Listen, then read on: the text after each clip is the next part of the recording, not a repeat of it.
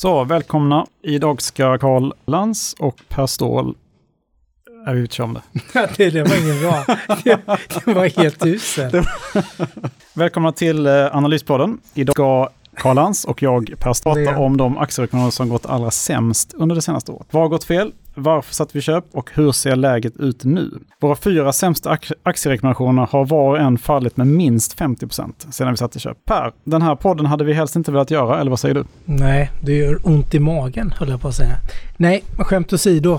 Det är aldrig roligt att göra, men det är kanske nyttigt att gå igenom de här bottennappen man har hittat. Som är bottennapp hittills får man väl poängtera. Exakt, och det är vilket tidsspann man mäter då som det är ett bottennapp. Men eh, det är aktierekommendationer som vi har gjort under det senaste året. Ska Mm. vi säga då. Men vilken är din sämsta aktierekommendation i år? Är inte det den här turkiska stjärnaktien? Turkiska Amazon, Turkiska Amazon blev inget bra. Hepsi Burada. Mm. Vad var det som hände där då? Den är ner typ 70 eller någonting på sen i augusti. Det är rätt kraftigt.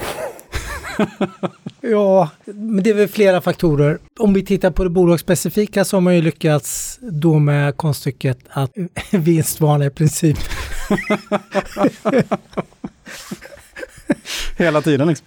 man har vinstvarnat två gånger. Ja. Sen, Eh. i, sen i augusti alltså. Ja, sen man kom in på börsen i början på juli. Mm. På Nasdaq-börsen. Ja, just det. Eh, jag tyckte bolaget ser intressant ut. Det är på en väldigt snabbväxande marknad, Turkiet. Det finns jättemycket som talar för det. Sen har man lyckats vinstvarna två gånger och det har varit specifikt. Det var ju mycket brand i somras. Ja, det brann i Turkiet. Ja, Det precis. brann mycket, var svårt med leveranser och sen så ju det återöppnandet har ju gjort att det, det kanske inte är lika stark efterfrågan på onlinehandel som det var tidigare då. Man har misstagit sig lite där. Men bolaget är ju liksom, de kom till börsen men de har inte den här erfarenheten att kommunicera med marknaden. Det får man väl säga. Det är ju helt klart har jag på något sätt över prognostiserat den, den möjligheten. Men sen finns det massor med andra faktorer. Man är på Turkiet, den turkiska marknaden, vilket har gjort att eh, presidenten Erdogan har ju påverkat valutan väldigt kraftigt negativt Han har i princip tagit över centralbanken. Va? Ja, han har ju sparkat flera centralbankschefer de sista åren, vilket har gjort marknaden väldigt sådär eh, ökat eh, riskpremie betydligt för turkiska investeringar. Valutan är ju ner, den är ner över 50 procent i år mot dollarn. Den är alltså en av de absolut, om inte den sämsta valutan mot amerikanska dollarn. Och bara senaste kvartalet är den ner runt 40 procent. Så den har ju tagit mycket stryk. Man har ju genomfört ett antal räntesänkningar. Ser ut att genomföra Trots, trots jättehög inflation. Liksom. trots jättehög inflation. Så valutan har ju spelat enormt mycket av den här negativa avkastningen. Så kommer ju valutakomponenten då en jättestor del. Hepsiburada är noterat på Nasdaq, men det är ändå ett turkiskt bolag och eh, valutapåverkan är ju betydande. Men hur ser det ut, alltså så om, man- om man nu tänker att oj, den här Hepsiburada är ner 70 procent. Men jag menar, det du skrev i din analys här, det gäller ju egentligen fortfarande liksom, att eh, den turkiska marknaden är, den är inte speciellt penetrerad när det gäller e-handel. Det är ju liksom, alltså förutsättningarna för att, eh, att det här bolaget ska kunna växa framöver är, finns ju egentligen fortfarande kvar, eller? Ja, det finns kvar och det är helt klart att det finns kvar. Vad, vad som slår mig lite är den här politiska risken igen. Så mitt andra innehav som vi kommer att prata om lite senare har också en, ett stort inslag av, där är det kanske lite mer politisk risk. Epsiburada är också viss politisk risk, men det är ju mer en valuta, valutakomponenten. Alltså risken finns i valutan så att säga. Här finns risken i valutan och eh, det är klart att en politisk risk som presidenten går in och i Mm. princip har beordrat de här Räntesänkningar. Räntesänkningar, precis. Men, men caset eh, är kvar, det tycker jag. Det, och hela sektorn har ju varit rätt så styvmoderligt behandlad under senaste halvåret. Ja, globalt Eh, Vi pratar va? globalt e-handel. Det är ju först senaste veckorna som Amazon, Ja, som är den ledande då. som är ledande då, globala aktören då, har, har haft eh, lite stark... Drag, ja, precis i aktien. Mm. Men den är ju inte upp särskilt mycket ändå jämfört med... Den är ju underavkastat i år jämfört med börsen och i fjolåret överavkastade den alldeles för mycket. Så hela sektorn har ju varit ganska styrmodligt behandlad nu när ekonomin har öppnat upp. Då, att man har inte bettat på de här e-handlarna utan det har blivit lite baksmälla Ja, hela alltså en, sektorn. en, en pandemibaksmälla kanske man kan säga. Mm. Nej, så att eh, trots då en stark nedgång. Men, men man får tänka på då att köper man ett sånt här bolag så eh, kolla vilken valuta det handlas i. Vilken valuta där de tjänar, gör intjäning så att säga. Mm. I det här fallet så finns ju egentligen för bolaget själv då, alltså fundamenten finns ju kvar i bolaget. Men du har då en väldigt, väldigt stor risk i valutan istället. Ja, och förutom då att valutan är en av de mest volatila valutorna så är även börsen i sig extremt volatil. Istanbulbörsen är ju en av de absolut volatilaste börserna. Som går att hitta. Som går att hitta då. Så det har väl varit en ogynn kombination av en extremt volatil börs och en extremt volatil valuta. Addera på en ledning då som är erfaren i en miljö där man inte är publik, som inte har klarat av att hantera riktigt det här bra. Man har vinstvarningar, man har varit lite för optimistiska tillsammans då med en, en president då som har tagit över stora delar av förvaltningen av centralbanken så har det skapat den här jätteturbulensen då som jag tycker är jättesorgligt. Jag är aktieägare själv. Mm. Jag är kvar. Jag har inte... Jag har åkt på en liten snyting? Ja, jag har åkt på en jättesnyting. Det är årets sämsta... Årets största snyting? Ja, det är årets sämsta investering. Är det sämsta sen Wirecard eller? Ja, det är det nog. Ja, men det är det. Mm. Helt mm. klart. Då. Mm. Um, ja, så det är en eh, kombination av flera faktorer då, mm. som har slagit till samtidigt och på väldigt kort tid också. Jag har inte varit med om Ja, det är väldigt kort tid. Det var ju augusti där. Mm. Så att, mm. Ja, det är väl min förklaring, men jag tycker fortfarande att det, det är extremt billigt. Det är billigare än någonsin. Ja. Även om bolagsledningen skruvat ner förväntningarna lite då, att det är lite tuffare konkurrens och marknaden kanske har, tillväxten blir inte riktigt lika hög då för att Eh, man gjorde de här prognoserna tidigare då när ekonomin var mer stängd och så. Då. så men fortfarande är det, tycker jag, billigt. Men det finns ju en stor uppsida om stjärnorna står rätt. Både valutan och börsen är ju volatil och det ju, finns ju en uppsida där också. Då. Men eh, man ska ha en liten del när man tror jag, placerar på tillväxtmarknaderna. och gör gärna aktiebett. Det är väl det jag har lärt mig av det här. Ja, nej men eh, precis. Och det, jag tänkte på en annan grej, det, det, här med valutan också. Det är ju även så att Turkiet missgynnas ju alltid när oljepriserna är höga. Mm. Och nu har vi då haft eh, 100% uppgång i oljepriset också.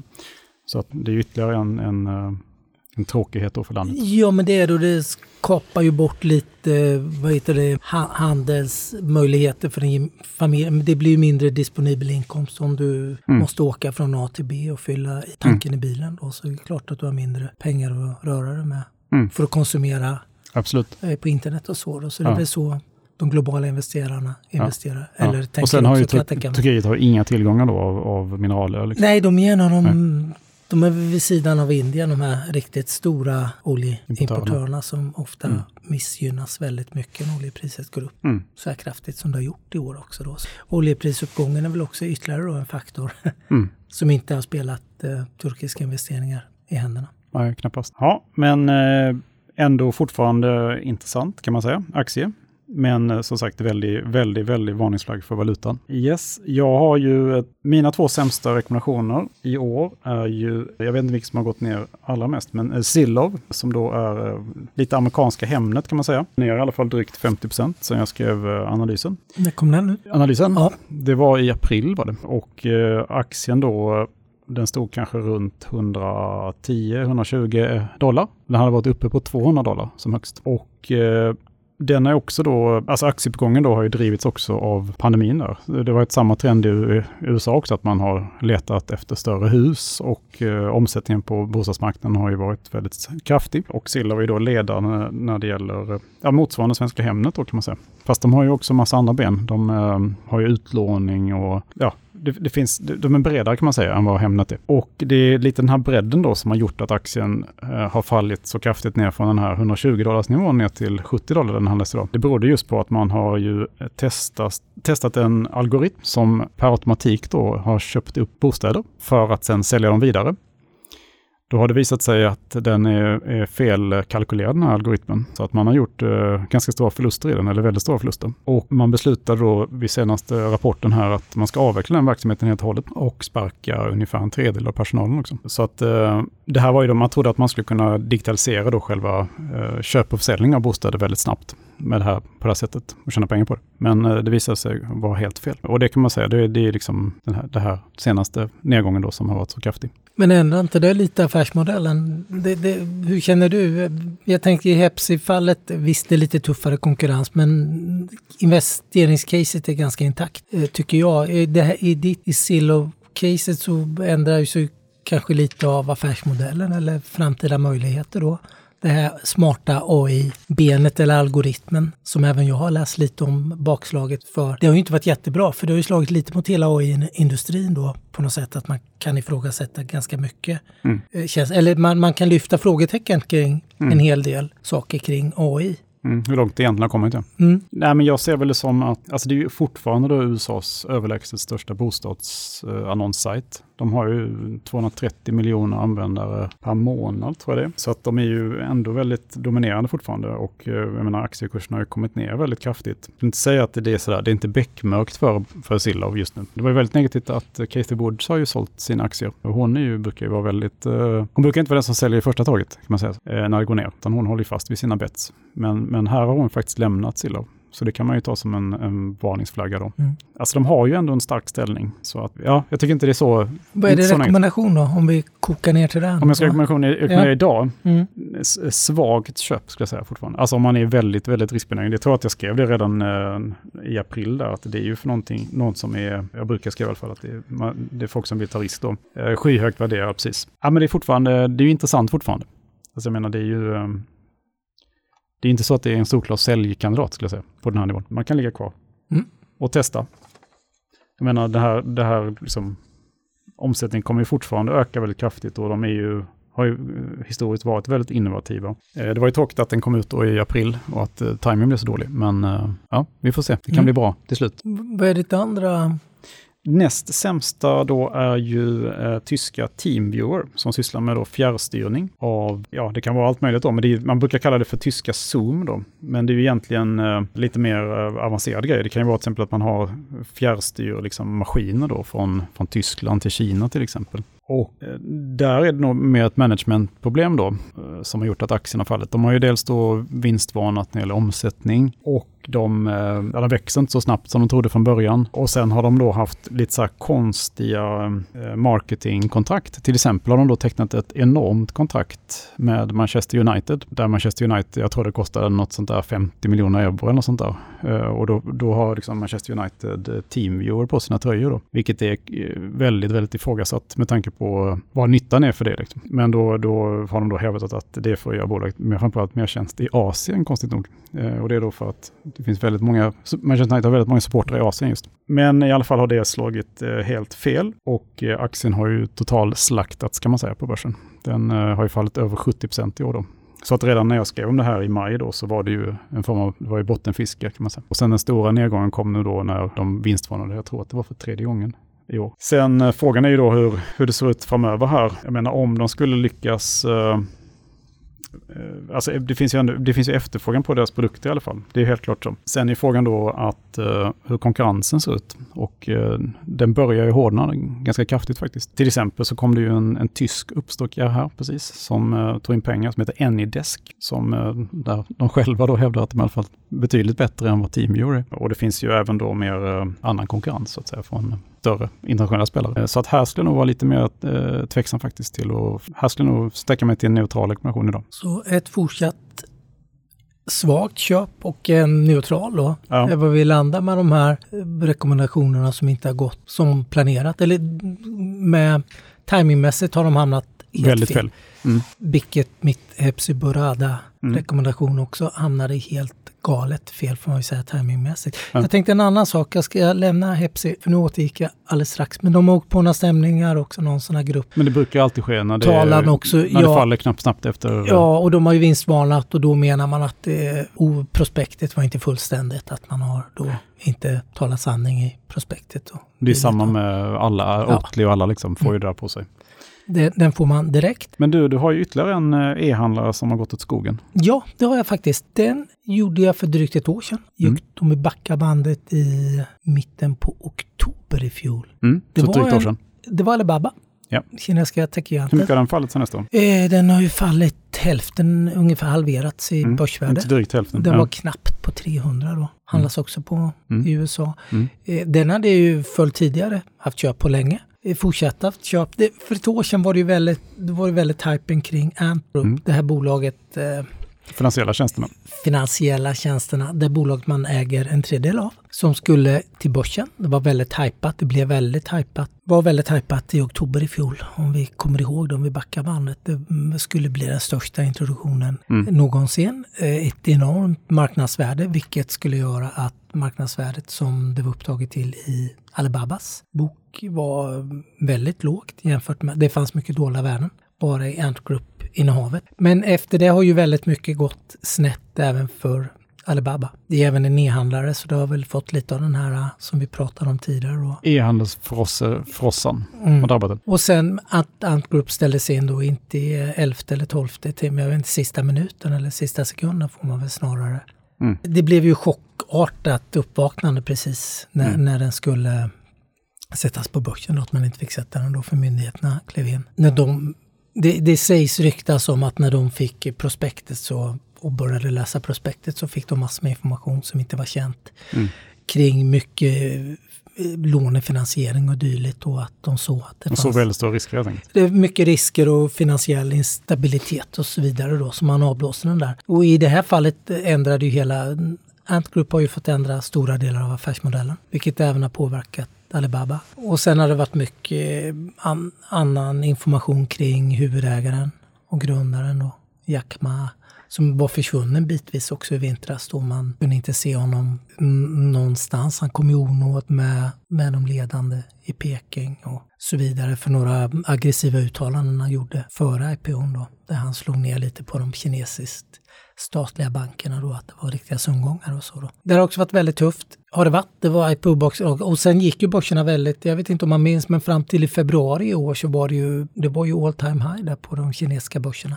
Mm. Det var stor efterfrågan. Även Alibaba gick hyggligt. Den tog ju en smäll vid IPO men sen kom den ju vid liv fram till det kinesiska nyåret. Sen är ju även den politiska risken kommit in här, lite som i Hepsi-Burada-fallet då. Där har det kanske varit lite mer då att presidenten styr centralbanken, men här har det ju varit väldigt mycket, det har varit väldigt mycket kampanjer, anti, antikorruptionskampanjer. Alibaba har drabbats, även Tencent har ju drabbats till stor del av det här. Man har fått betala stora belopp och eh, man begränsar i affärsmodellen och de här betaltjänsterna man, man är stora inom. Man jagat dem för. Och så det har ju varit ett väldigt negativt eh, sentiment särskilt bland utländska investerare, för den politiska risken har man ju skruvat upp betydligt i de här bolagen.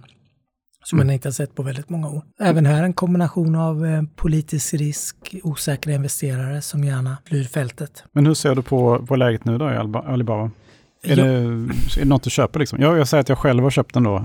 Jag, jag, vet, jag bottenfiskade upp med Charlie Munger. Eh, jag, eller när han gick in. Mm, du, du gjorde det och jag har inte vågat. Jag sålde ju faktiskt vid årsskiftet eller vid julas här för jag blev jätteosäker. Dels efter att IPO-processen blev ned, eh, den stängdes det fönstret och sen redan då började det komma lite mer information kring att den kinesiska staten började skruva åt tumskruvarna lite och så.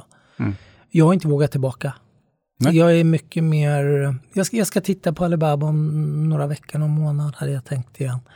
Och se, men det känns ju betydligt närmare neutralen köp även på de här nivåerna. För det känns, här har man skruvat upp, man ändrar sig mycket i förutsättningarna nu från statligt håll. Senaste rapporten var inte speciellt bra. Den var inte bra heller. Nej. Rapporten innan var ju bra, men den senaste som kom nu. Ja, det var ju en besvikelse. Mm. Så att eh, de ändrar ju lite grann spelplanen också. Ja, spelplanen ändras. Och ja. det är ju, Plus att bolaget var tvungen att, det var väl ytterligare någon, var väl några månader, ett par månader sedan, men de var tvungna att dela ut en tredjedel av sin kassa också till, eh, till staten i princip. Ja, det här, Konfiskerades väl i princip? Va? Ja, det kan man säga. Mm. Även liknande händer ju för Tencent också när man ja. fått betala in väldiga belopp då som ska på något sätt den här nya omfördelningstanken som finns nu hos mm. kinesiska myndigheter. Då, att och nu fanns det förslag att man ska då börja beskatta data också. Det kan ju säga, om det genomförs på ett bra sätt så kan ju det kanske vara en långsiktig lösning på det. Ja, jag har ju pratat med flera investerare eller stora fondförvaltare då. De säger att de tror ändå när man kommer igenom det här nu så kommer det att skapa en mycket bättre plattform. För lagstiftningen blir mycket tydligare. Den har varit ganska otydlig innan. Mm, och kanske, det har varit vilda västern lite. Och nu, nu blev det ett tydligt ramverk och regelverk som det ser ut. Och då tror man ändå att de här bolagen är så pass duktiga, kompetenta att de kommer att kunna anpassa sig när, när ramverket finns då. det här kan ni göra, det här får ni göra. Det finns en stor uppsida i det, att då blir det stabilt och den politiska risken kommer att lägga sig och företagen kan anpassa sig till spelplanen, till den nya spelplanen. Och jag vet inte när vi är där riktigt. Är vi där nu? Ja, jag är tveksam. Jag vet inte, jag ska försöka passa på att investera eller intervjua några asiatiska eller kines och Asienförvaltare nu under närmaste veckorna faktiskt hade jag tänkt här innan, innan jul och försöka få vad, vad, vad är synen Förväntar man sig att det blir ändå hårdare lagstiftning eller kommer man nu att se en möjlighet då? Det här kan man ta avstamp ifrån då. Intressant. Jag lyssnade på Amundi förra veckan och de ser ju Kina som eh, Tyskland på 1970-talet nu. De tycker att det är, det är alldeles för billigt och det är där man ska vara nu. Ja, men den tenderar ju att bli alldeles för billig väldigt ofta. Alltså den ryska börsen och den turkiska börsen. Mm. Det, är så här, Men det är politiska risker. Ja, det är politiska risk och de, när de blir billiga blir ju de här börserna extremt vansinnigt billiga. De blir vansinnigt billiga. De blir så här konstgjort billiga. Vilket vi ser nu, kanske inte i Rysslandsfallet. Nej, den är ju en till vinnarna i år då ja. på oljepriset som vi pratade om innan. Och, ja. Eller naturgaspriserna som har skenat ännu mer. Då. Plus att många eh, ryssar har själva börjat spekulera på ryska börsen. Och det har vi faktiskt aldrig sett tidigare. Nej. Så det är ju en ny faktor då som kommer att göra den lite stabilare kanske. Så Ryssland är väl inte sådär historiskt billigt på något mm. sätt? Den är, den är ju alltid billig, mm. med, som du påtalar med politiska risk. Turkiet är ju riktigt billigt och även Kina är ju betydligt billigare idag än vad vi såg för ett år sedan. Så vi får se. Jag förstår att många, jag läser också mycket sådana här strategier inför nya året. Det är ju många som pratar sig varmt om tillväxtmarknaderna. Men det gjorde man för ett år sedan också. Ja, det ska precis. man inte glömma bort. Ja, det var hetast eh, tillgångsklassen inför 2021. Det var tillväxtmarknaderna. Mm. Det höll då i sju veckor kanske, mm. sex veckor fram mm. till det kinesiska nyåret. Du påminner inte det väldigt mycket om så här, eh, nu gör jag en konstig jämförelse kanske, men det här med att människor köper gymkort inför årsskiftet och så ger de sig själv sådana nyårslöften och ska träna massor. Det är lite grann som deras eh, affärsidé bygger på också, att många köper det men sen går de inte till gymmen. Liksom. Ja, de går till gymmet till sportlovet. Ja, det är väl sådana här nyårslöften man ska köpa i Emerging Markets till exempel. Det brukar alltid vara med som du säger, men sen det håller i några veckor liksom. Sen... Ja, och jag får inte ihop det här. Nu ska vi inte prata med market så, men när man ser och med förväntningarna med amerikanska räntehöjningarna har ju skjutits fram nu. Nu ligger de ju flera stycken nästa år. Ja. En och en halv eller två eller hur man nu ska kunna mäta. En och en halv är ju svårt att göra en, en och en mm. halv räntehöjning. Men mm. förväntningarna ligger där nu och de var ett, en räntehöjning för två månader sedan. Då. Så marknaden mm. skjuter ju fram att det blir kanske större eller tydligare räntehöjningar. Vilket eh, tror jag kommer att få dollarn att bli starkare. Vilket inte brukar vara särskilt bra för tillväxtmarknaderna. Så jag, jag får inte ihop hela den här storyn riktigt där. Men jag kanske inte har sett hela bilden. Nej, men, det, men, men i alla fall det här att det, att det brukar vara så, att det brukar finnas med, det, kom, det känner man ju igen. Liksom. Mm. Att man, man talar jättegärna varmt om tillväxtmarknaden, sen är det ändå liksom Nasdaq som stiger liksom, på hela året. Ja, men eh, det vi har lärt oss från det här då är att, eller det visste vi kanske innan också, men att politisk risk är ju väldigt eh, avgörande. Ja, men jag har ju varit ute blir den politiska risken både i Turkiet och Kina. Mm. Du har ju ändå varit i Tyskland och USA och eh, grävt där den politiska risken är, får man väl säga, så minimal den kan vara egentligen. Politisk risk Absolut. är en stor faktor. Särskilt när man är på tillväxtmarknader som Turkiet och Kina. Nu hade jag mycket Kina också i början, så att jag gick mycket back på, på kinesiska innehav också då, i början på året. De här bolagen som jag har gått bet på då kan man säga, där är det ju mer uh, en managementfråga helt enkelt. I uh, Sillovs fall så är det att management har varit lite för optimistisk och lite för glupsk kanske. Och i Teamviewers fall så är det lite att man har då kanske överskattat efterfrågan och man har, man har helt enkelt inte marknadens förtroende riktigt, ska jag säga. Man har, då, man har gjort eh, gigantiska då marknadsföringssatsningar som marknaden inte litar på. Samtidigt som efterfrågan då inte så stark som man trodde i samband med de fick ju en jätteskjuts då i samband med pandemin. Så att eh, aktien handlas ju över 50 euro då som högst. Men man lär sig en sak av det här tycker jag och det har många, ganska hyggligt många investeringar i portföljen. Exakt, så är det Och inte bli för enbent och göra stora, stora, stora bett. Ja, Särskilt inte sådana här, kanske Särskilt inte sådana här bolag. mer riskfyllda investeringar, att man ja, gör små investeringar. Och... Exakt. Och det är precis så att både, i båda de här aktierna, Silver och Timmer, så har jag själv gått på smäll också då. Så att det är ju, jag försöker ju då att äga det jag själv mm. skriver om, så att, så att jag, jag vet hur det känns att ja, förlora pengar i det. Vi har ju det gemensamt, ja. båda två, att vi gillar ju att äga i det vi skriver om oftast. Men eh, vad bra. Ja, eller bra. Eller vad dåligt. vad dåligt. vad synd, tycker jag. Ja. Men eh, det är väl bra ändå att ventilera och vända lite på stenarna och se vad man kan göra bättre till nästa gång. Ja, mm, Kanske. Mm. Mm. Bra, tack för att ni lyssnade. Tack och hej. Hej, hej.